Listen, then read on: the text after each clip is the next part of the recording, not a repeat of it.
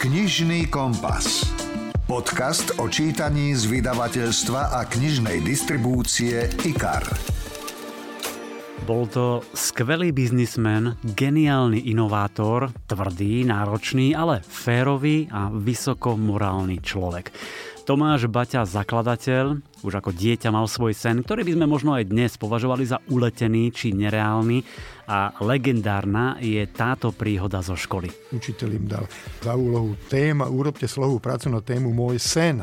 A Baťa napísal jednu vetu, odovzdal to, nerad písal, odovzdal to, učiteľ mu okamžite odpovedal, dal mu tam nedostatočnú a napísal Tomáš, keď zreálniš svoj sen, tak ti dám dostatočnú. A Tomáš zobral ceruzu a napísal mu tam, pane učiteľ, vy si ponechte vaši dostatočnú a ja si ponechám svoj sen. A ten sen bol, raz tu budem mať továreň a budem obúvať celý svet a o 40 rokov on ten celý svet obúva. Aj o tom je beletrizovaný životopis Som Baťa, dokážem to od Jozefa Banáša, s ktorým sme sa zhovárali o všelijakých zaujímavostiach. V podstate Baťa bol prvý, ktorý zaviedol aj prezúvanie doma. Mm-hmm. To málo kto vie, že ľudia vtedy chodili v topánkach, no, že tie domky, domce vyzerali, bola hlina, pomla, tak, čiže kto sa tam bude prezúvať. Ale... Čiže on vlastne zaviedol ten systém, že doma v zime si dáme tie papuče. Baťa mal tiež jeden netradičný trest pre tých, ktorí urobili aj menšie priestupky a ktorý by sa možno zišiel aj dnes. Špičkoví manažeri museli ísť podľa toho, aký prúser teda urobil, sedel na hlavnej bráne na vchode do závodu a čistil od rána do večera topánky. A jeho syn tam bol niekoľkokrát aj starý Baťa. Urobil chybu, tak išiel a čistil všetkým topánky. Hm, výborný trest za chybu, prešľap, nejaký prúser. Kto vie, ako by dnešní manažéri reagovali na čosi také. A mne sa tiež veľmi páči Baťová filozofia troch osmičiek. 8 hodín makaj, 8 hodín spí a 8 hodín si užívaj života. Čiže jeho filozofia bola taká, že nerobiť len preto, aby som zarábal peniaze, ale tie peniaze nejak zmysluplne míňať a tešiť sa zo života. Rozhovor s Jozefom Banášom o jeho románe Som Baťa, dokážem to už o chvíľu po ňom si chystajte pero, lebo vám dáme ďalších 12 skvelých knižných typov. Prihovoria sa vám autory vrátane Jo Nezvoa a pýtali sme sa ho aj na to, či sa vráti k Harry Howlovi. Počkajte si, prezradíme. Tiež máme úrivky z kníh načítané hercami a všeličo ďalšie. Jednoducho podcast plný kníh a dobrého čítania, pri ktorom vám bude robiť spoločnosť Milan Buno. Rozhovor zo zákulisia kníh. Bol to vynimočný podnikateľ, jedna z najvýznamnejších osobností svetového hospodárstva prvej polovice 20. storočia. Možno ste aj nosili jeho topánky, možno ich nosíte. Som Baťa, dokážem to, je beletrizovaný životopis o Tomášovi Baťovi, ktorý na začiatku podnikania povedal, raz budem obúvať celý svet. No a jeho príbeh skvele zhmotnil do takmer 500 stranovej knihy Jozef Banáš. Vítaj, Jožko. Ďakujem pekne. No, najskôr možno otázka. Prečo Tomáš Baťa? Lebo ty si už napísal knihy o Štefánikovi, o Dubčekovi a teraz by som sa spýtal, len mi tak napadne, ja neviem, možno Štúr, Beňovský, Svetopluk, Murgaš, ktokoľvek kedy. Prečo Baťa? Ešte kód jeden o Kristovi. O Kristovi, áno, tak.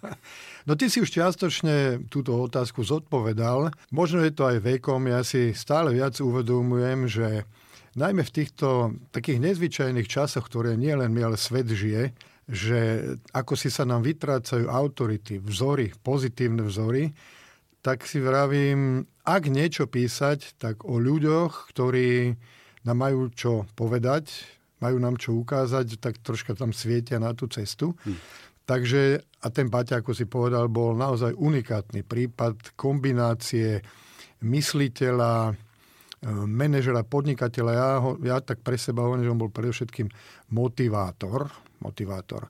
Takže áno, bol Roman Dubčekovi, Kristovi, Štefánikovi, Baťovi, možno bude o Stodolovi, uvidím, no tak len to je, vieš, to je veľká práca, pretože to musíš veľa naštudovať. Áno, tak. áno. Veď to si presne povieme, trošku rozoberieme ten román. Som Baťa, dokážem to. Je to teda, ako si aj povedal, príbeh o tom baťovskom úspechu, ako sa rodil, ako prekonával prekážky, ako vytrval a napokon zvíťazil. Je to naozaj motivačný, pútavý, inšpiratívny román a mám pocit, že v poslednom období presne také máš rád. Áno. Tak ako aj hovoríš, aby si možno motivoval, inšpiroval ostatných ľudí. Pozor, aby som, ja to využijem, lebo ľudia si pletú aj v, tom, v tých reakciách, ľudia si pletú Baťovcov, lebo toto je román o Tomášovi Baťovi, zakladateľovi, mm-hmm. ktorý zahynul tragicky, podobne ako Štefanik pádom z lietadla e, v júli 32. roku. Čiže napríklad to, čo mi tam ľudia píšu, alebo vyčítajú Baťovi, že vyrábal baganže pre Wehrmacht, tak to už nebol tento Baťa. To bol, čiže bol Tomáš Baťa zakladateľ, ktorý mal syna Tomáša, a potom bol kľúčová postava v podstate Jan Antonín Baťa, nevlastný brat Tomáša zakladateľa, ktorý bol 22 rokov, myslím, o ňom mladší, čiže treba to rozlišovať. A Tomáš Baťa, zakladateľ, v mojom románe v jednej reálnej scéne v rozhovore s Eduardom Basom, významným novinárom, spisovateľom, Klapsbova 11, že tak mu hovorí, Pane Basi, spisovatelia by mali písať len také knihy, ktoré ľudí posúvajú, poznášajú, zúšľachťujú. Pretože tých, tých, tých tragických a ťažkých situácií nám denný život prináša neustále. Mm. Čiže píšte také knihy, aby ľudia, keď ju prečítajú, tak mali z toho úžasný pocit. No tak sa snažím také knihy písať. A ja myslím, že taká je. A také témy si vyberať. Je to príbeh, ktorý sa začína tým detstvom Tomáša Baťu, ako ho otec od malička učil narábať s peniazmi, ako mu vysvetľoval, čo je to úrok, čo je pôžička, sporiteľňa. Ako povedzme už na jarmoku, keď bol ešte eh, chlapec, eh, vypomáhal a správal sa už tedy ako obchodník. No to je fantastické, inak vidím, že si knihu čítal, teším sa. Veľmi pozorný. Ale to je neskutočné, presne ako si povedal, že on napríklad, lebo však boli vlastne traja, on má strašne veľa súrodencov, lebo nebudem to teraz vymenovať, mm. ale ta, ten, ten základ boli traja. On, jeho starší brat e, Tondo a o dva roky staršia sestra Anna. No a otec napríklad tým chlapcom, on im nedával peniaze ako zvyčajne rodičia. On im to požičiaval. Aby ich presne ako si aby ich donútil, a to už boli chlapci 6-7 roční, Deti boli. Čiže on ich už vtedy motivoval, už vtedy ich nútil naučiť sa s peniazmi skutočne, ako rovíš, narábať, šetriť a najmä to je neuveriteľné už aj investovať. Tým príbehom sa e, linie aj jedna vec dôležitá a to sú vzory Tomáša Baťu, ktorí Aha. boli od začiatku Thomas Alva Edison ako muž, ktorý dal svetu svetlo a Henry Ford. No, je to aj taká zhoda okolností a ešte tu bol tretí, ktorého zmienim kľúčový asi aj, ja, ja o ňom v knihe píšem. Baťa vyšiel prvýkrát do Ameriky, tam zistil proste, že je tam nejaký Henry Ford, ktorý začína zavádzať pásovú výrobu, ktorá mhm. dovtedy to bolo čosi nevydané, pretože napríklad aj obu topanky, dobrý obuvník bol ten, ktorý, ktorý vedel ušiť topanku od začiatku do konca, takže kompletnú topanku. No a čiže dobrý výrobca automobilov, ktoré vtedy začínali, bol ten, ktorý zostrojil auto od začiatku do konca. No ale Ford bol prvý, ktorý si uvedomil, že vlastne keď to rozfázuje a bude každý sa sústrediť na istú operáciu, mm-hmm. tak potom to aj urýchli, zefektívne a, a, proste, a toto bol ten Baťov vzor, on tam na tie Fordové metódy narazil. No samozrejme Edison, na Edisona narazil už ako malé dieťa v rôznych časopisoch a tak ďalej. Obaja, aj Edison, aj Ford boli veľkí motivátori. Hoci treba povedať, že ten Edison zo pár vecí, tak povedať, šlohol tej slovy. Áno, áno, to vieme. Ale to vieme, áno, ale, ale bol to genius, samozrejme. A tu bol ale ešte jeden tretí človek, o ktorom sa v vaťovskej literatúre málo, nerozumiem prečo, málo hovorí, a to bol Orison Marden americký, významný americký motivátor z konca 19. storočia. A ja som ho, mnohí mi hovoria, že, že som ho znovu objavil alebo vtiahol do našej odbornej motivačnej literatúry. Ten chlapík je úžasný a Tomáš Baťa prebral mnoho jeho myšlienok, ale na Tomášovi bolo geniálne to, že on ich realizoval v praxi. Mm-hmm. Že tento Marden, on to, on to vedel naformulovať, to bol teoretik, ale Tomáš to všetko doslova presadil v praxi, pretože ten Zlín, keď pôjdeš pozrieť do Zlína, to je skutočne zázrak. Čiže ja by som skoro povedal, že keď si ten Tomáš uvedomil, že vlastne tieto Mardenové, aj tie jeho myšlienky, ktoré on samozrejme rozvíjal, nie je možné, tak povedať, alebo veľmi ťažké uplatniť v širšom meritku v celej spoločnosti, už nehovorím, že vo svete, no, no. tak on si ten svet vytvoril v Zlíne. Mm. A tam to fungovalo. To bol zázrak. A vlastne tak to má aj byť, tú teóriu preniesť do praxe a vyskúšať ju, že či funguje. On to, on to skvele urobil.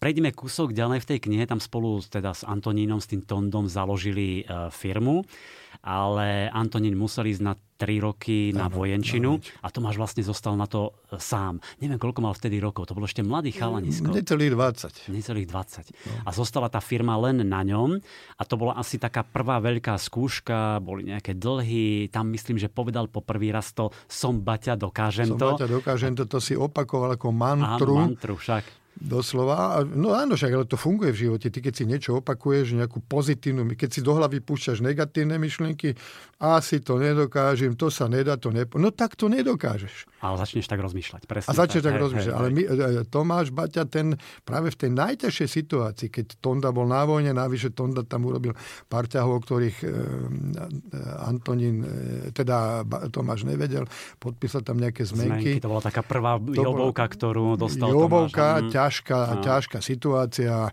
Už vtedy zamestnával asi 10 ľudí. No a on mal veľký pocit zodpovednosti samozrejme za tých ľudí. Čiže ale získal aj tých svojich veriteľov tak, že videli, že on sa zaťal. On predal aj ten trakár, to boli také tie káry, na ktorých vozil tú obu na jarmoky, Áno. ale potreboval každú korunu, takže predal aj ten, e, ten, tú taligu, ako oni to volali a na chrbte v koši nosil deň, ešte vtedy v Zlíne nebola vlaková stanica, tak musel chodiť 10 km do Otrokovic v noci.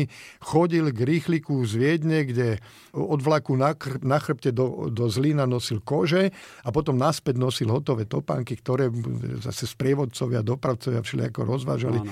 No ale zaťal sa a proste tam možno niekde vznikol aj ten jeho problém s nohami, lebo on mal vážne problémy s krčovými žilami. Ale zaťal sa. A keď kráčal ten krok, prišiel som, Baťa, dám to, som, Baťa, dokážem to. Hej. Proste, čiže on už tam vlastne sa motivoval a nabudzoval sám seba. Mm-hmm. Len aby som dovysvetlil tú jednu scénu, lebo pre mňa to bola veľmi silná e, scéna, keď on naozaj chodil 10 kilometrov zo Zlína do Otrokovíc, veľmi skoro ráno, v podstate v noci, noci. aby 40-kilovú nošu 4... tých koží niesol späť. Pripravil to všetko s ďalším robotníkom pre tých, ktorí prišli ráno, nastúpili na zmenu, začali robiť topánky a potom späť to bolo neuveriteľné, čo on dokázal, ako začínal. Áno, presne ako si povedal, mal tú dedičnú chorobu, tie krčové žily, ktoré ho potom trápili celý život. Trápilo celý život. No ale tým svojim prístupom presvedčil veriteľov, si povedali, ten chlapec, aj začali s ním sympatizovať v podstate. Ano. Predlžovali mu splátky a tak ďalej a on to nakoniec to naozaj dokázal. A keď všetci videli, keď všetci videli, že to dal, No tak vieš, to vytvoríš energiu, vytvoríš okolo seba to, že potom začneš priťahovať podobných Aha. ľudí. A on priťahoval a postupoval a dosahoval úspechy a potom prišli také tie revolučné seglovky, baťovky. To si ešte ja pamätám, môžem hm. ti povedať. To boli vlastne, už za mojho detstva, to boli z takého Manchesteru robené. To boli, lebo Baťa mal filozofiu. Baťa mal filozofiu robiť veľké množstvá v solidnej kvalite za čo najnižšie ceny. Na tom vyhral. A keď sa dostal práve v tomto čase do, do veľmi zložitej situácie, tak premyšľal, že vymyslieť nejaké lacné topánky. Treba povedať, že mu v tom veľmi pomohol pán Babička, ktorý bol taký, taký mentor firmy, taká postava na pozadí a ten povedal, tak skúsme to robiť z textilu, tie zvršky. To hovorí, ale však to sú tak, jak skoro papuče. No ale treba povedať, že Baťa do veľkej miery vyrábal aj tie valašské, huňaté mm-hmm. domáce papuče, hej? Podstate tým začínali aj jeho otec. No čiže skúsili to skúsili robiť, že, lebo však tá koža na tie zvršky je samozrejme drahá. A to musí byť tá najlepšia, najkvalitnejšia koža. No tak začali robiť zvršky z textilu, spodky normálne z hrubej kože a toto sa chytilo, lebo to bolo lacné a od jary do jesene sa to mohlo nosiť, v zime už samozrejme predsa len bolo treba iné topanky. Na toto sa neskutočne chytilo a v podstate Baťa bol prvý, ktorý zaviedol aj prezúvanie doma. Mm-hmm. To málo kto vie, že ľudia vtedy chodili v topankách, no, že tie domky, domce vyzerali, bola hlina, tak, podľa, tak, čiže kto sa tam bude prezúvať. Ale, čiže on vlastne zaviedol ten systém, že doma v zime si dáme tie papuče. Takže seglovky a potom tie seglovky sa rozvíjali do rôznych fóriem a však do dneska sú také vlastne topánky. Áno. Zase tenisky, to je seglovka. Tak sa zrodili seglovky, Seglovky. baťovky. Baťovky, áno. Áno, a to už sme spomínali, že tú veľkú inšpiráciu zmenu našiel aj v Amerike, kde išiel na, na nejaký pobyt, tuším dva týždne, či, či koľko. Už tá prvá návšteva Áno. bola veľkou inšpiráciou pre neho, pre to jeho podnikanie. A veľká zmena prišla s Prvou svetovou vojnou, kedy on získal obrovskú zákazku na vojenskú obu, baganče. A vlastne on tak zachránil, čo, tisíce No, mladých odhadom chlapcov pred eh, 4 narukovaním. tisíc, 4 tisíc životov, samozrejme to bol Zlín, sa modlili, aby v tej Viedni tú zákazku vybavil. Ja popisujem v knihe, myslím, že to som ja prvýkrát v tej baťovskej literatúre v rakúskych zdrojoch som vlastne odhalil tie súvislosti, ako sa k tej zákazke Aha. dostal, lebo to nebolo také A jednoduché. tam išlo samozrejme. dokonca o hodiny, o minúty. hodiny, áno, minúty, hej. Hm. lebo bol už branný zákon samozrejme, čiže do 24 hodín museli tí chlapci narukovať. Hm. Čiže tam boli, tam tie matky sa triasli strachom, že aby sa to Baťovi nejako podarilo, lebo to boli tzv. vyreklamovaní potom, čiže on mal výnimku v tom, že vyrábal pre vojenskú mašinériu samozrejme. To jeho firmu, treba povedať, že katapultovalo, že teda na začiatku mal, vojny mal 400 zamestnancov, na konci mal 10 krát toľko samozrejme.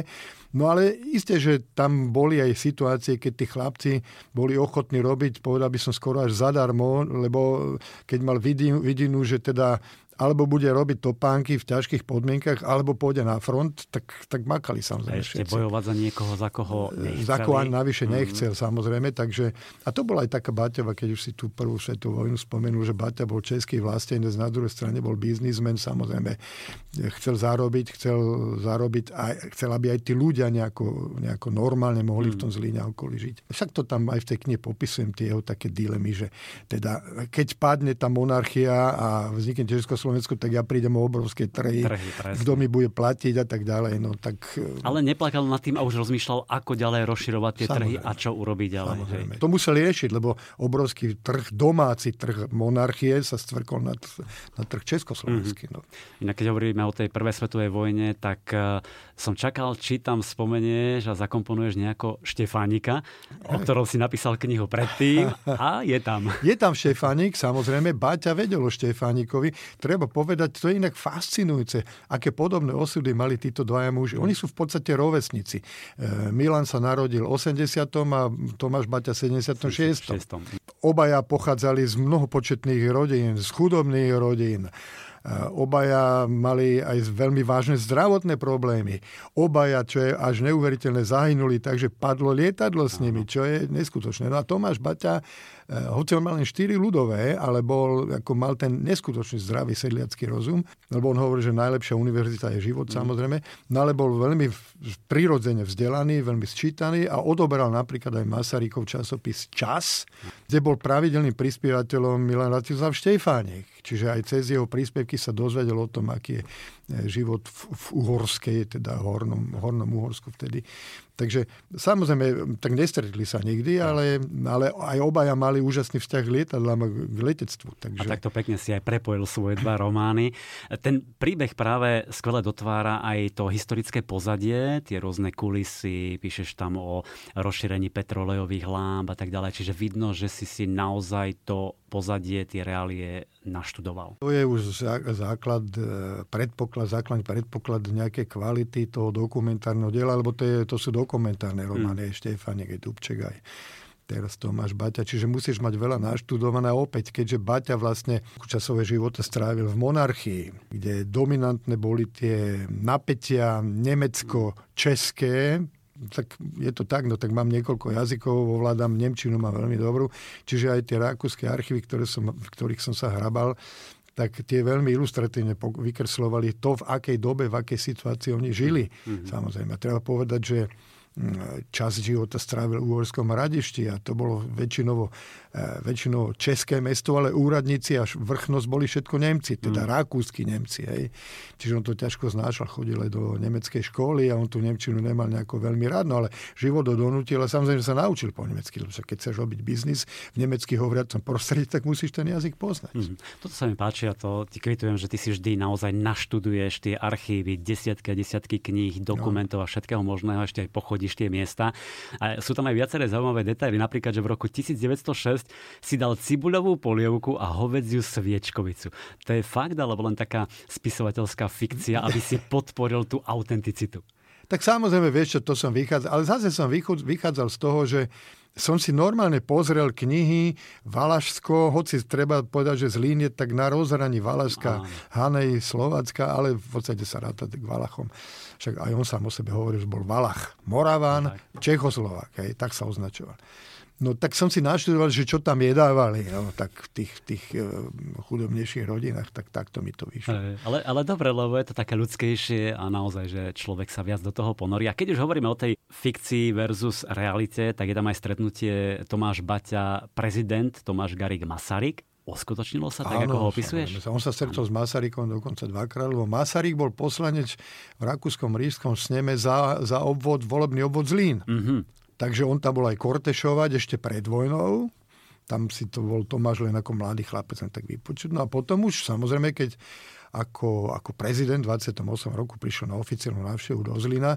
Treba povedať, že, že Masaryk mal úžasný vzťah k Baťovi.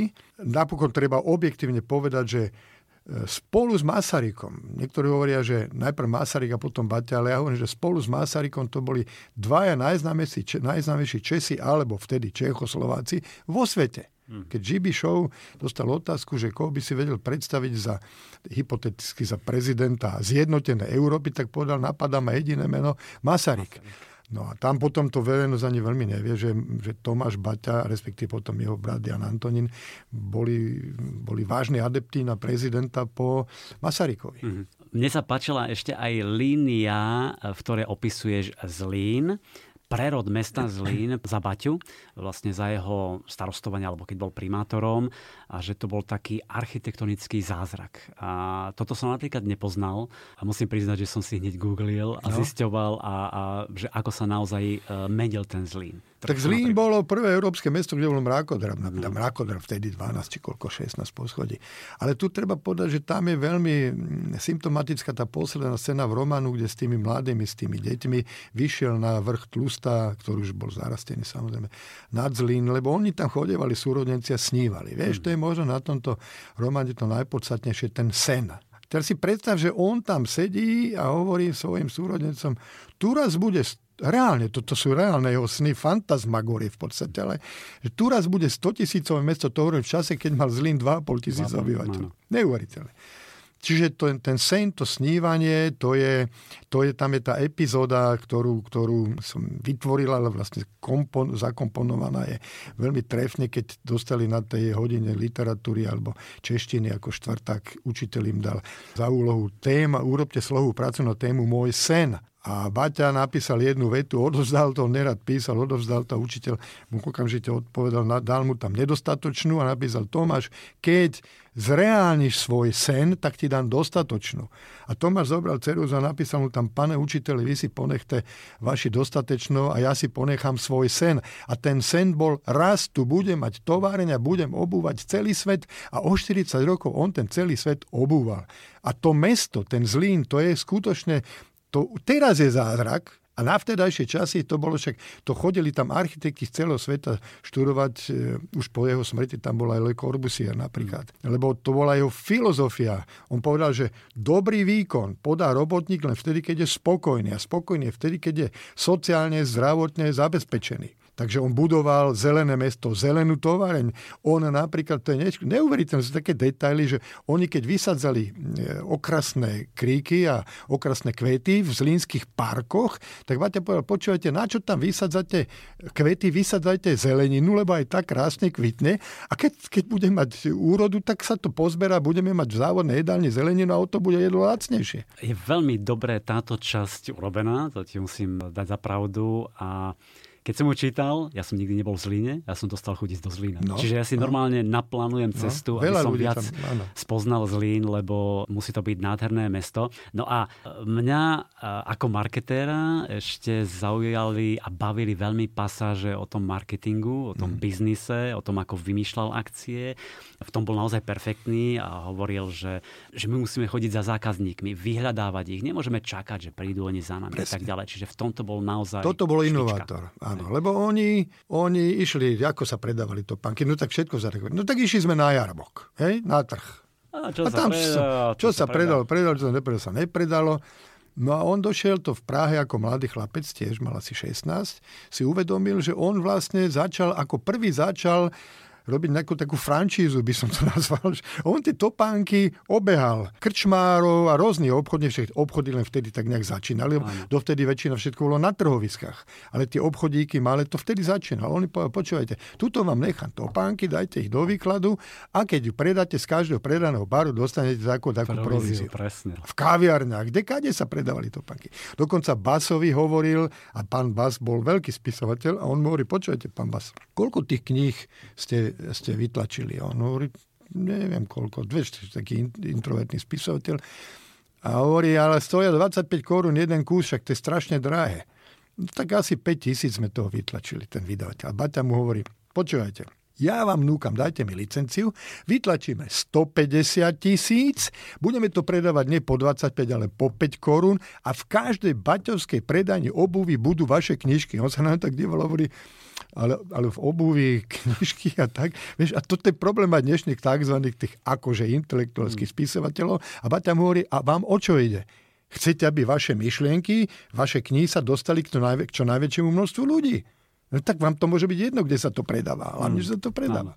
Toto bol geniálny marketér a No. také paralely mám sem tam aj s tebou, lebo aj ty neváhaš ísť na druhú stranu Slovenska, cez celú republiku, naložíš knihy do auta, do kufra, diskutuješ s ľuďmi a Hej. tak ďalej. Čiže toto je skvelé, že ten spisovateľ príde za nimi, nečaká, kedy prídu tí čitatelia za ním a potom sa stiažuje, že ich chodí nejako málo alebo nechodia vôbec. To je, Tak to toto ti nikdy nezabudnem, Milan, že si ma porovnal s Baťom, ale, ale a, isté, že, ale samozrejme, veď ja keď chodím za čitateľom, tak mám tú spätnú väzbu, čo je dôležitá pre ňa ako pre obchodníka, však tam máš desiatky scén v tej knihe, kde sa s deťmi bavil, kde, sa, kde nevedeli, že kto on je a teraz skúšal tie topánky, on obsluhoval a tak ďalej, čiže potreboval mať ten, ten skutočný, Presne. tú spätnú väzbu. A on si vedel získať srdcia tých ľudí, aj tých svojich robotníkov a mal obrovské sociálne cítenie. Mal úžasné sociálne cítenie, tá treba povedať, netreba si Baťu nejak extrémne idealizovať, lebo on bol mohol by som aj hrubší výraz použiť, on bol nekompromisný. On bol tvrdý,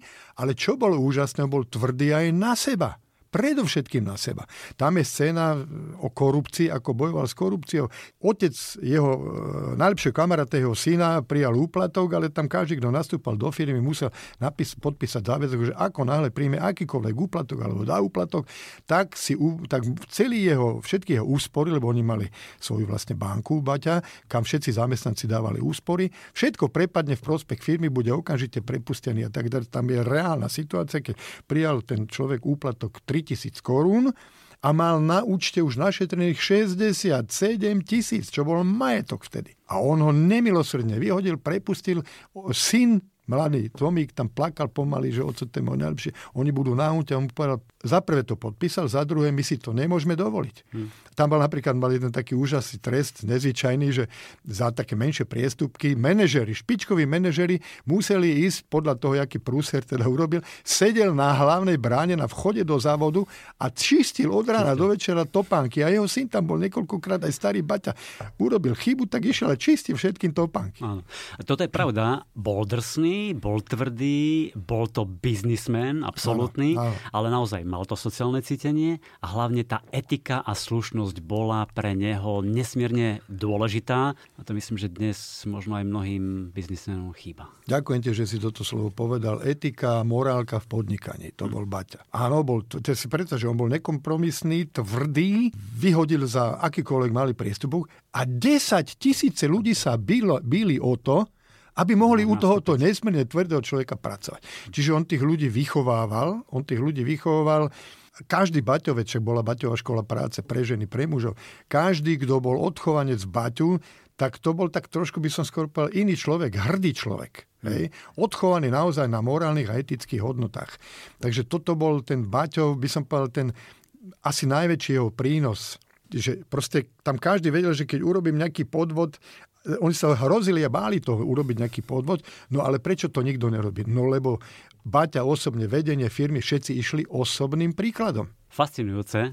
Musím povedať, že e, Tomáša Baťu si, tak povediať, zhmotnil vlastne ten jeho, jeho charakter, morálku, tú nezlomnosť, e, nadšenie pre prácu, ale aj ten jeho workoholizmus. Bol workoholik, áno, to aj tak troška jeho rodina na to doplácala. Tak. A pritom je zaujímavé, že on mal tú filozofiu životnú 3x8, 8, 8, 8, to znamená 8 hodín makaj, 8 hodín spí a 8 hodín si užívaj života. Čiže jeho filozofia bola taká, že nerobiť len preto, aby som zarábal peniaze, ale tie peniaze nejak zmysluplne míňať a tešiť sa zo života. Mm. Len jeho problém bol v tom, vieš, ako mnohí workoholici majú ten problém, že pre neho tá práca bola relaxom, pre neho to bol oddych, čiže on ani nerozlišoval, že keď je v práci, keď je doma, doma stále robil to, potom keď sa oženil, samozrejme mal mladúšku manželku, tak tá mu to tak dávala trošku najavo, že však Tomáš aj treba aj normálne žiť. No. Ona ho potom tá Marie trošku tak posúvala. Aj keď bol na pokraji smrti, keď mal tie problémy s tými nohami. Tak to tak... bola jedna z najdramatickejších cen, však on bol na lopate už. Zacitujem, keď už hovoríš vlastne o tom, že bol príkladom, chcel byť príkladom aj pre svojich ľudí, pre robotníkov, tak eh, cituješ Baťu. Pre mňa nie je dôležité, ako dlho budem žiť, ale ako intenzívne, ako využijem každú tú minútu, ak chceš, každú sekundu života. Ja chcem, aby si ma ľudia vážili a to sa dá len vtedy, keď im pôjdem príkladom. V živote aj v práci. To sú jeho autentické slova. Samozrejme, tam je v tej knihe, ja som sa snažil tak isté, že tam má istá literárna fikcia, ale ja som sa mm. snažil, dokonca jeho citáty, autentické slova sú kurzívou väčšinou, áno, áno. takže čitateľ hneď vie, že čo naozaj Baťa povedal, však mal tú myšlienku, podľa ktorej nazval aj tú svoju brožuru, že zámožnosť, povinnosť, chudoba je výhovor, chudoba výhovorka, hej. Čiže každý, kto chcel v živote niečo dokázať, tak, tak dokázal, keď si mal tú víziu, keď si mal ten cieľ, ten sen a išiel si za ním, tak nie je možné, že to nedokážeš. Lebo ty potom tie energie, tie z kozmu, alebo on hovoril o Bohu, on bol veriaci. Ano. On bol veriaci človek, ale nebol taký veriaci, že teraz e, ako nejak, nejak bigotne, ale proste on veril v tie božské energie a v to, že keď ten Boh, tá energia, univerzum, uvidí, že ty sa maximálne snažíš, tak potom ti príde na pomoc. Hmm potom prilákaš všetkých. A takto to naozaj funguje, že ja som si v živote tiež odskúšal isté veci, že čo dáš, to sa ti vráti. Keď proste ty vytváraš okolo seba nejaké fluidum, tak takých istých ľudí potom priťahneš. A keď ty vytváraš fluidum, že nedá sa to, tam je jedno z mot, motto knihy je, Nelson Mandela povedal, že nedá sa to až dovtedy, kým niekto nepríde a urobiť. A dokáže to. Áno. Ja som si tieto mnohé myšlienky, pasaže vypisoval, označoval, mám ich na niekoľko strán, čiže perfektne si ich tam e, zakomponoval. A e, po dočítaní tej knihy som si uvedomil jednu vec, že až neuveriteľné, koľko toho dokázal za ten svoj život, koľko toho zvládol, aké obrovské prekážky musel prekonávať a že dokázal vytrvať. No tak začať, vytrvať a zvýťaziť samozrejme. Ale vytrvať asi je to najdôležitejšie. A myslím, že môže byť aj inšpiráciou pre, hlavne pre mladých ľudí, lebo dnešní mladí, nechcem to zovšeobecňovať, ale často chcú všetko okamžite, hneď a možno za čo najmenej námahy ale on ukázal, že asi len tou tvrdou prácou, trpezlivosťou a vytrvalosťou sa môžu dostať aj na tie vyššie priečky. No tak to z Baťa Štefanik mali zase spoločné per asperát, astra, e, námahou alebo utrpením ku hviezdám. V živote nie sú problémy, sú len naše postoje k ním. Myslím, že aj toto je taká jedna z myšlienok, ktorú si ja odnášam e, z románu Som Baťa, dokážem to. A verím, že aj vy si tento román vychutnáte, že vás inšpiruje, že vás pozbudí. Autorom je spisovateľ Jozef Banáš. Joško, ďakujem. A ja ďakujem za pozvanie. Želám všetko dobré. Počúvate podcast Knižný kompas. To bol teda prvý náš dnešný tip, dokuromán Som Baťa, dokážem to. Teraz mám pre vás ďalších 12 typov na skvelé novinky. Začneme psychologickým thrillerom o dvoch ľuďoch, ktorí urobia osudové rozhodnutie. Klas Ekman a severský thriller Schopný všetkého. Spoznáte triciatníkov Annu a Johana, ktorí sa ubytujú v malomestskom hoteli, aby si tam užili spoločný víkend ako milenci. Johan kvôli Anne práve opúšťa svoju manželku a teší sa na vášnivú noc. Anna, tá má však iné úmysly. Rozhodla sa ich aféru ukončiť a zostať s manželom Magnusom. Rodina je totiž pre ňu dôležitejšia ako jej neustála túžba po šťastí. Má syna Sixtena, ktorý je mimoriadne citlivý, je u ňoho riziko autizmu a podľa psychológa potrebuje v živote predovšetkým stabilitu a bezpečnosť. Ich spoločný víkend nevíde podľa plánov, Dôjde k zápasu počas šoférovania a doplatí na to nevinný človek. Tragická chyba so smrteľnými následkami navyše prinúti párik milencov urobiť osudové rozhodnutie. Skryjú telo, ujdu z miesta nehody a toto ovplyvní všetko, čo sa bude diať v ich živote v nasledujúcom období. Schopný všetkého je výborná vzťahová dráma, ktorej nechýba napätie, spád a hĺbka. Je to taký strašidelný príbeh o klamstvách, ktoré sa nabalujú ako snehová guľa a rúcajú životy ako domčeky z kariet. Napokon presne takto zamýšľal aj samotný autor. Hello, my name is Klaus Ekman. I'm... Ahojte, volám sa Klaus Ekman a som naozaj veľmi rád, že môj román vychádza na Slovensku. Dúfam, že kniha sa vám bude aspoň trochu páčiť a že sa s ňou budete vedieť stotožniť. Snažil som sa písať o normálnych ľuďoch, ktorí robia naozaj zlé rozhodnutia a skončí sa to katastrofálne. Verím, že sa aj pobavíte. Snažil som sa to napísať zábavne, aj keď to je skôr ponuré ale myslím si, že na to budete pripravení. Ďakujem a teším sa, že raz stretnem svojich slovenských čitateľov. Dúfam, že to bude čoskoro. Dávajte si na seba pozor a dovidenia. Meet my Slovak readers in the future, which I will be pretty soon. Take care. Bye. Thriller Schopný všetkého je výborná ukážka toho, ako konáme v strese, ako sa vieme míliť a ako sa nám zahmlieva nielen zrak, ale tiež mysel. Veď keď už ste zabili jedného človeka a dobre ukryli všetky stopy, čo vám bráni zabiť niekoľko ďalších ľudí? Ekmanov román Schopný všetkého vyhlásili nedávno za víťaza ceny Crime Time 2021 v kategórii Kriminálny debut roka a verte, že sa oplatí prečítať. Tu je malý úryvok v podaní Kamila Mikulčíka. Po štvrť hodine v aute si Anna želala, aby sa zrazili s losom alebo vrazili do stromu. Johan totiž začal rozprávať a čokoľvek iné by bolo lepšie ako jeho ponosy a neustále rastúca sebalútosť. Ako by za volantom rástol, ako keby sa niečo hlboko v jeho vnútri uvoľnilo a teraz vyvalilo. Obvinenia zahrňovali celé spektrum. Od máš strach z blízkosti a na bojíš sa prejaviť svoje city, preto to robíš, až po za deti sa iba skrývaš a celé to pre teba bola jedine hra. To ju priam donútilo fantazírovať o živote úplne bez mužov. Zároveň sa cítila previnilo. On obetoval všetko, ona sa nevzdala ničoho okrem seba a svojho šťastia – Anna si prijala, aby mohla útešným gestom položiť svoju ruku na jeho nohu, ale už to nefungovalo. Bol priveľmi nahnevaný a zúfalý. Začala teda myslieť na Sixtena. Len čo príde domov, privinie ho silno k sebe a pripustí, že láska dospelých sa jej žiaľ už netýka. Vďaka Bohu, že má aspoň jeho a Siri a niekedy v budúcnosti, keď mu bude lepšie alebo sa bez problémov začlení do života, môže sa znovu dostať na predné miesto. Johan zmenil taktiku. Kým prechádzal lesnou cestou, v zjavnom pokuse útočiť na jej intelekt začal pripomínať, aké špinavosti spolu stvárali. Nemienila sa nechať vytočiť. Potom sa vrátil k ohrdnutiu a maniacky mlel, ako veľmi mu posrala celý život. Ako by to bolo niečo, o čom ešte nevedela.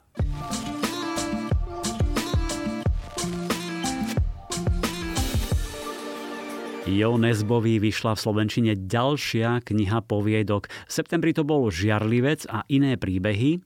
Teraz vyšiel Ostrov potkanov a iné príbehy. Opäť je v nej niekoľko skvelých poviedok, ale nás zaujímalo, či Nesbo končí s románmi a prechádza na poviedky. Predsa len tento rok už dve poviedkové knihy.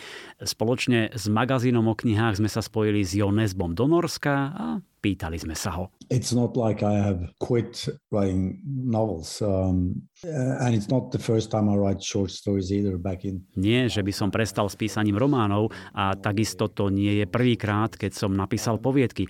Už v roku 2000 mi v Norsku vyšla zbierka poviedok. Poviedky ponúkajú iné možnosti a prirodzene majú aj isté obmedzenia. Nedajú sa tam napríklad tak ako v románe rozvíjať postavy. V poviedke je po celý čas jedna atmosféra a jedna téma. Ale je to niečo, čo veľmi rád robím. Práve pre tieto odlišné výzvy a iné možnosti. Pôvodne som začal s dvomi príbehmi a zo začiatku som nevedel, či pôjde o román alebo o poviedky. Skončilo sa to niekde uprostred ako krátke novely Žiarlivec a Ostrov potkanov. Pribudli ďalšie a cítil som istú spojitosť medzi týmito príbehmi. Písanie tohto žánru ma tak nadchlo, že to nakoniec vyšlo na dve zbierky poviedok. A je to prvýkrát po 20 rokoch, keď som sa k poviedkám vrátil. For the first time in 20 years, I'll, I'll write a collection of short stories. Ak ste čítali prvú zbierku poviedok Žiarlivec, verím, že sa vám páčila. Bolo to iné čítanie, ako sme u Nezba zvyknutí, ale to je podľa mňa práve to nádherné na spisovateľskej práci, prichádzať s niečím novým, prekvapovať, skúšať si aj iné formy a žánre. A vlastne táto druhá poviedková kniha Ostrov potkanov je opäť niečo iné. Táto zbierka poviedok je možno inšpirovaná skôr sci-fi príbehmi Raya Bradburyho. Ostrov potkanov sú spoločenské poviedky, inšpirované sci-fi príbehmi, zatiaľ čo kniha Žiarlivec je zbierkou krimi poviedok tak vyskúšajte Ostrov potkanov a iné príbehy.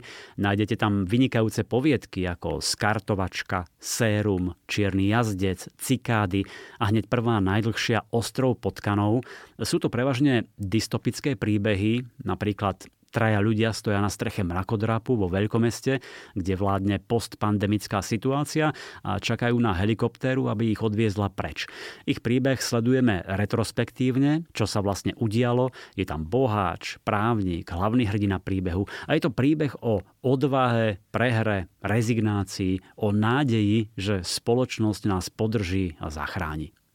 Je tam tiež poviedka o psychológovi, ktorý si privyrába nájomnými vraždami alebo poviedka o synovi, ktorý prichádza na otcovú hadiu farmu v Afrike, aby vyriešil isté rodinné záležitosti.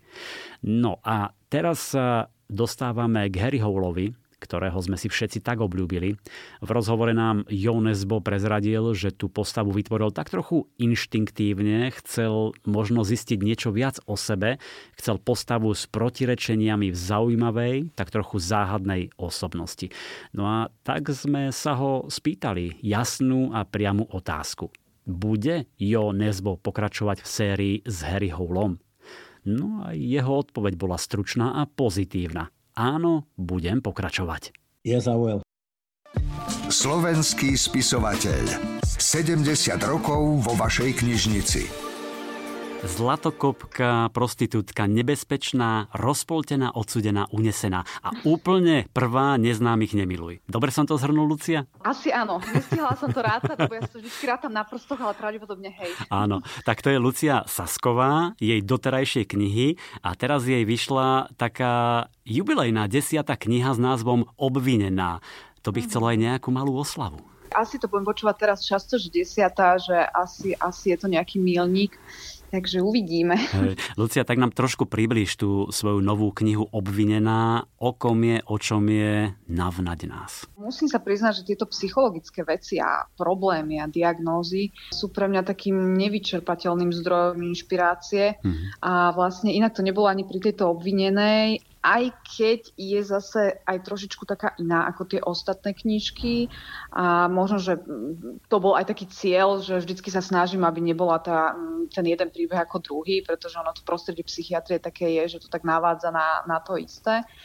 No a vlastne začína sa príbeh tým, že sa hlavná hrdinka pre, preberie pripútaná k prázdnej miestnosti a vlastne nevie ani kde sa nachádza, ani ako sa tam dostala a ten jej psychický stav je hneď od začiatku veľmi, veľmi zlý. Mm-hmm.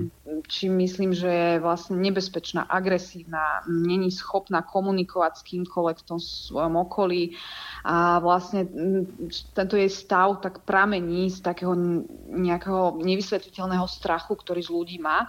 No a vlastne postupne sa dozvedá, že eh, je na psychiatrickej klinike na treťom poschodí a teda toto tretie poschodie je známe tým, že sú na ňom mm, nebezpeční pacienti s takými tými najťažšími diagnózami a často sa väčšina z nich už nevráti späť do toho bežného života.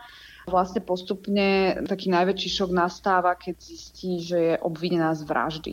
Hmm. A nikto je však nesmie povedať, že nejaké konkrétnosti a takéto veci, pretože by to mohlo ovplyvniť vlastne ten návrat k jej spomienkám. To neviem, či som spomenula, ona vlastne nevie, ako sa tam dostala. Má hmm. úplný výpadok pamäti, nevie vlastne nič o sebe ani o tom, čo sa stalo a vlastne tí lekári uh, s ňou postupne na tomto pracujú podstate, ako to už v tých mojich príbehoch býva, tak sa tam začnú diať rôzne veci a vlastne nechcem to nejako úplne konkretizovať, aby som neprezradila až príliš, ale myslím si, ja teda dúfam, mm, že si tí čitatelia prídu zase na svoje. Ja sama mm. som si tento príbeh tak celkom užila. Hej. Ona, áno, ona si vôbec vlastne nespomína, že by tú vraždu spáchala, takže presne tak. má jediný cieľ, aby si e, rozpamätala a ty tam mm-hmm. pekne opisuješ, pekne v úvodzovkách opisuješ ten strach z ľudí, tie záchvaty paniky, to ako sa agresívne správa a celkovo sa rada pohybuješ v tých psychologických vodách a vlastne aj mm. táto kniha je viac menej o sugestii, o, o sile tej sugestie, o tom, ako nám vie ovplyvňovať život. Sú to témy, ktoré treba uh, mať preskúmané, naštudované. Konzultuješ niekým? Určite nie, nedovolila by som si to asi púšťať len tak do éteru. Ja som vlastne už pri prvej knihe, pri Nebezpečnej, ktoré, kde som tak prvýkrát zabrdla do týchto psychologických vôd, tak som mala uh, dvoch konzultantov. Jeden z nich je lekár, uh, nie psychiatr, ale teda uh, lekár na inom oddelení a vlastne takisto som mala psychologického konzultanta. Uh, tuto pri obvinenej mi veľmi pomohol tento psychológ, ale vlastne pri, aj pri rozpoltenej som mala aj priamo psychiatra,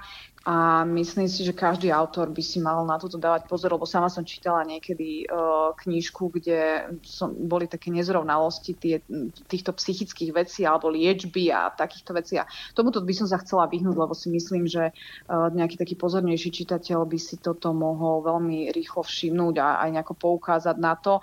A po prípade by to mohlo niekomu, kto možno, že nejaké psychické problémy aj má, skôr ublížiť ako pomôcť. A to, tomuto by som sa chcela naozaj naozaj pri týchto psychologických témach veľmi vyhnúť. Mm-hmm. Myslím, že vyhýbaš sa a presne takéto nezrovnalosti vedia pokaziť potom dojem z celej knihy u iných Určite. autorov. Mm-hmm. U teba mhm. našťastie nie. Ale opäť je to e, pomerne vážna téma a postava, ktorú teda nešetriš. Dávaš jej poriadne zabrať týmto svojim hrdinkám. Áno, už mi, už mi to povedalo viacero ľudí, ale tak ja idem vždy tak na striedačku. Vždycky jedna kniha je taká ťažšia a potom druhá je taká pre mňa ľahšia. No, teda, ale v tých ťažších im teda poriadne dávaš do tela. Ja som podľa mňa autor, ktorý má radšej tieto, tieto ťažšie témy a týchto možno, že aj takých silnejších tých aj hrdinky, aj hrdinov, alebo aj tie postavy všeobecne v tých knihách. Hmm. Ale tak sú aj autory, ktorí majú ľahšie príbehy. No, tak už je na čitateľovi, že pre ktorý sa rozhodne. Dobre, tak sa rozhodnite pre obvinenú. Inak tento príbeh má aj takú detektívnu líniu, už vlastne aj z toho dôvodu, že ide ide tam o vraždu, o to nejaké rozpomínanie, čo je myslím, že skvelé, tá detektívna línia to osviežuje a dokonca sú tam aj nejaké tie postavy z predošlých kníh. Áno, toto toto sa mi tak zapáčilo už hmm. pri predchádzajúcej knižke, že niekedy uh, mne píšu často totižto ľudia, že by chceli nejaké pokračovanie. Naozaj takmer pri každom príbehu sa mi to stáva, že by chcel ten čitateľ ešte pokračovanie, ešte vedieť, čo sa stalo s hlavnými postavami, s vedľajšími postavami. A ono naozaj sa to niekedy dá takto prepojiť a vlastne tí čitatelia sa dozvedia aj o tých vedľajších postavách a niekedy aj o tých hlavných, že vlastne ktorým smerom nejako tie ich osudy pokračovali ďalej. Takže ten pozorný čitateľ nájde aj tuto niektorých. Tento príbeh je hlavne o, o žene, ktorá sa ocitne na psychiatrii, aj o tajomnom mužovi. Vlastne musíte si prečítať, aby ste zistili, či je naozaj nevinná, či na tú psychiatriu patrí alebo nie. Takže ak sa vám páčili Lucíne knihy, povedzme ako bola rozpoltená alebo nebezpečná, ak máte radi príbehy o neraz takých temných zákutiach ľudskej duše a mysle, siahnite po novinke Obvinená z pera Lucie Saskovej. Ďakujem, Lucia, pozdravujem ťa. Ďakujem veľmi pekne, pozdravujem aj teba, aj všetkých čitateľov, poslucháčov, maj sa pekne.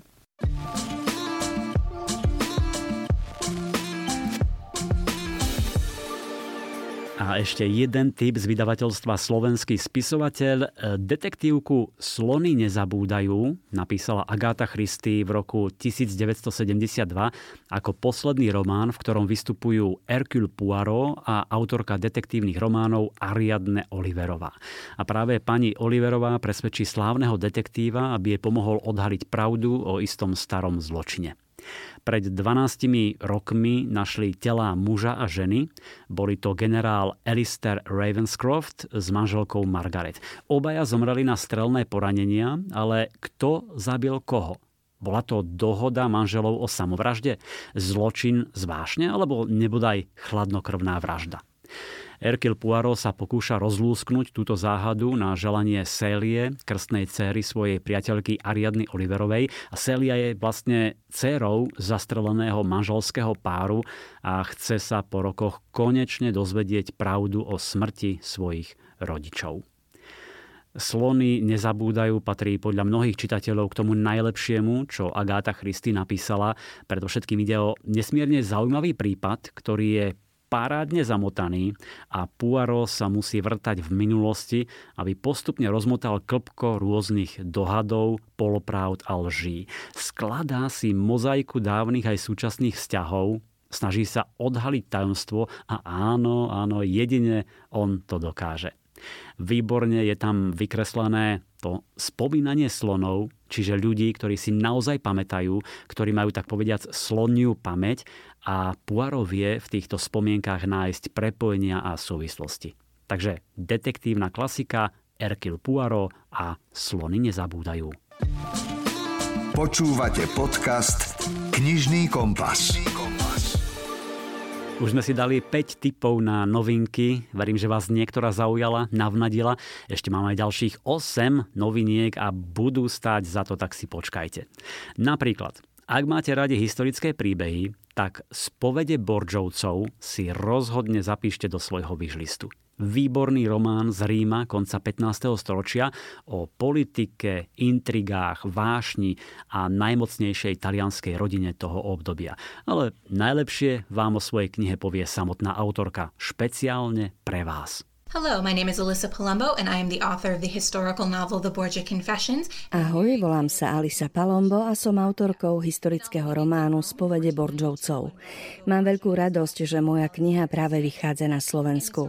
Román sa odohráva v Ríme v roku 1492, keď je Rodrigo Borgia zvolený za pápeža Alexandra VI príbehu sa striedajú dvaja rozprávači. Prvým je Cesare Borgia, Rodrigo najstarší syn, od ktorého sa očakáva, že pôjde v otcových šľapajach. V skutočnosti však túži vstúpiť do armády.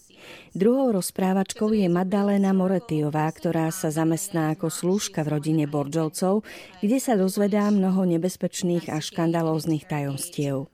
Cezara je skutočná historická postava na rozdiel od Madaleny. Chcela som vyrozprávať príbeh tejto notoricky známej rodiny jednak z perspektívy niekoho mocného a vplyvného, ale aj niekoho, kto v danom čase nemal žiadnu moc. To je dôvod, prečo som vytvorila postavu Madaleny. Dúfam, že sa vám román bude páčiť. Bola to pre mňa výzva, no myslím si, že ide o moju najlepšiu knihu. Budem vďačná, ak po nej siahnete. I hope you all enjoy it. It was quite a challenge to write, but I think it's my best book yet. Thank you so much for reading.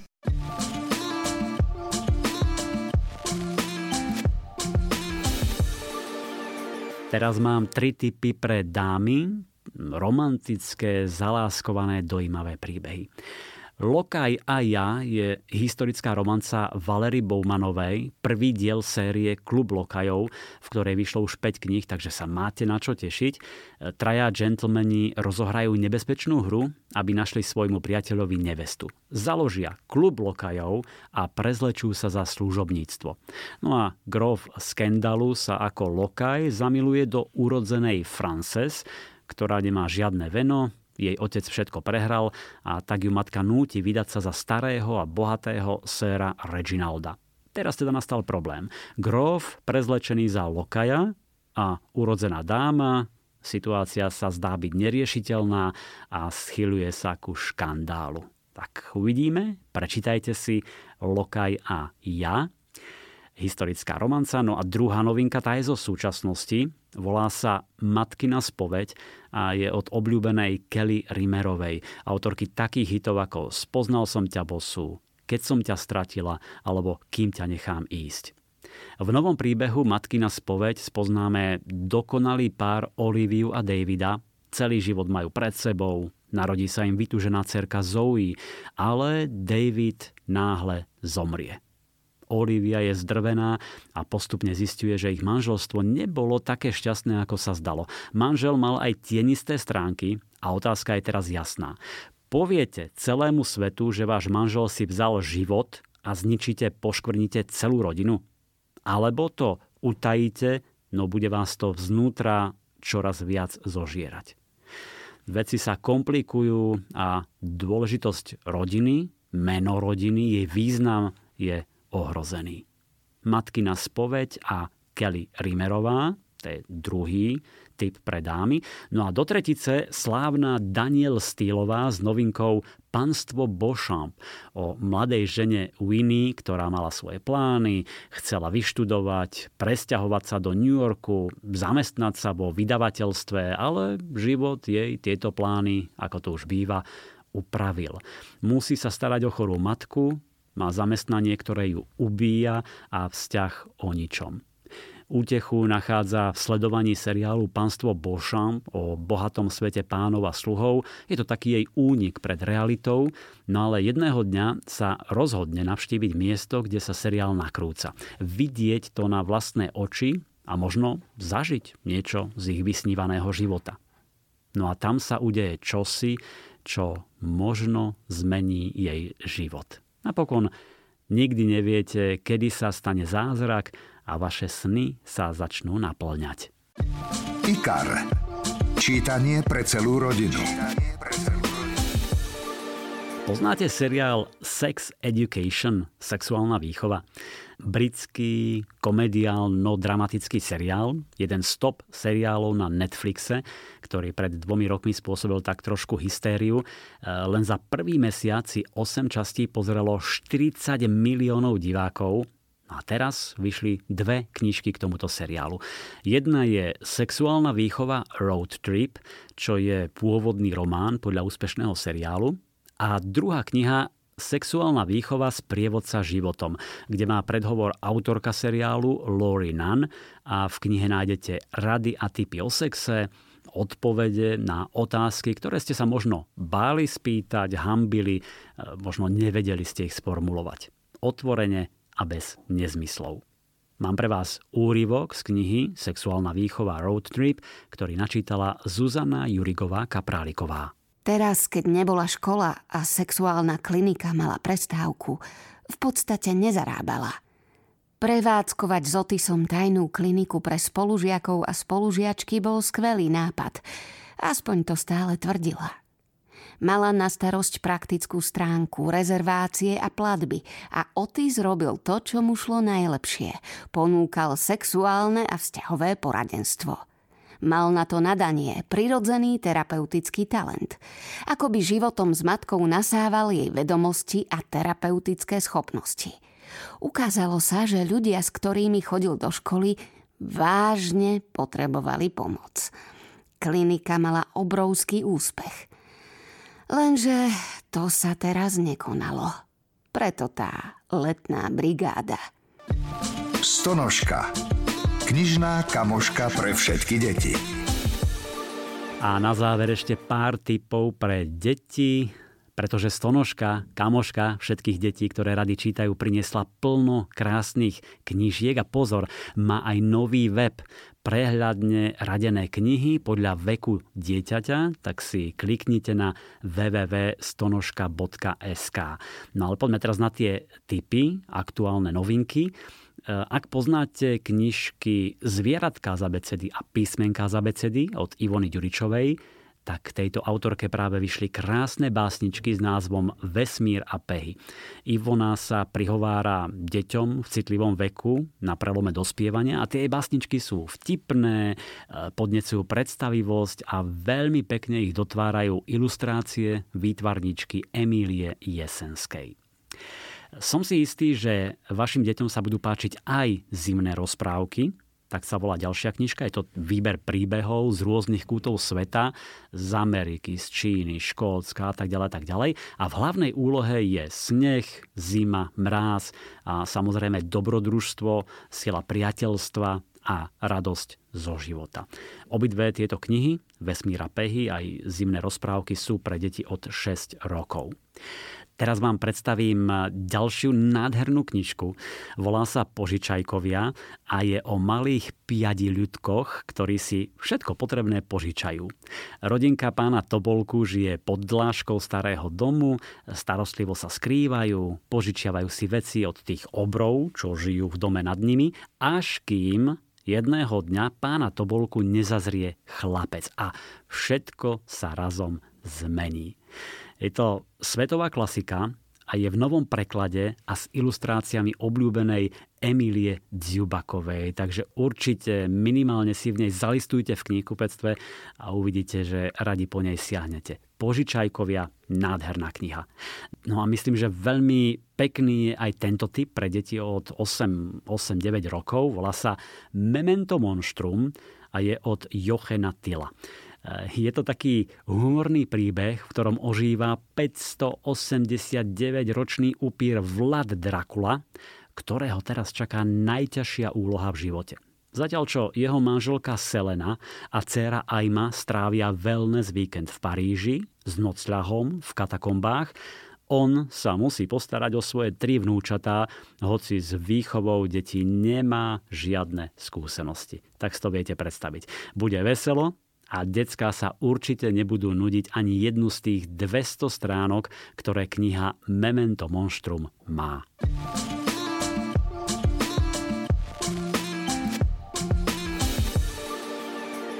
Priatelia, začala sa silná jeseň vychádza množstvo super noviniek a bestsellerov, takže tento raz sa nestretneme až o dva týždne, ale už budúci týždeň s ďalším knižným podcastom. Veľký rozhovor s Jožom Karikom o jeho dvojknihe Hlad a smet, no a k tomu ďalšie tipy na čítanie, hity, úrivky z kníh a odkazy autorov vám, slovenským čitateľom. Teším sa, počujeme sa o týždeň, zdraví vás Milan Buno. Knižný kompas. Podcast o čítaní z vydavateľstva a knižnej distribúcie IKAR.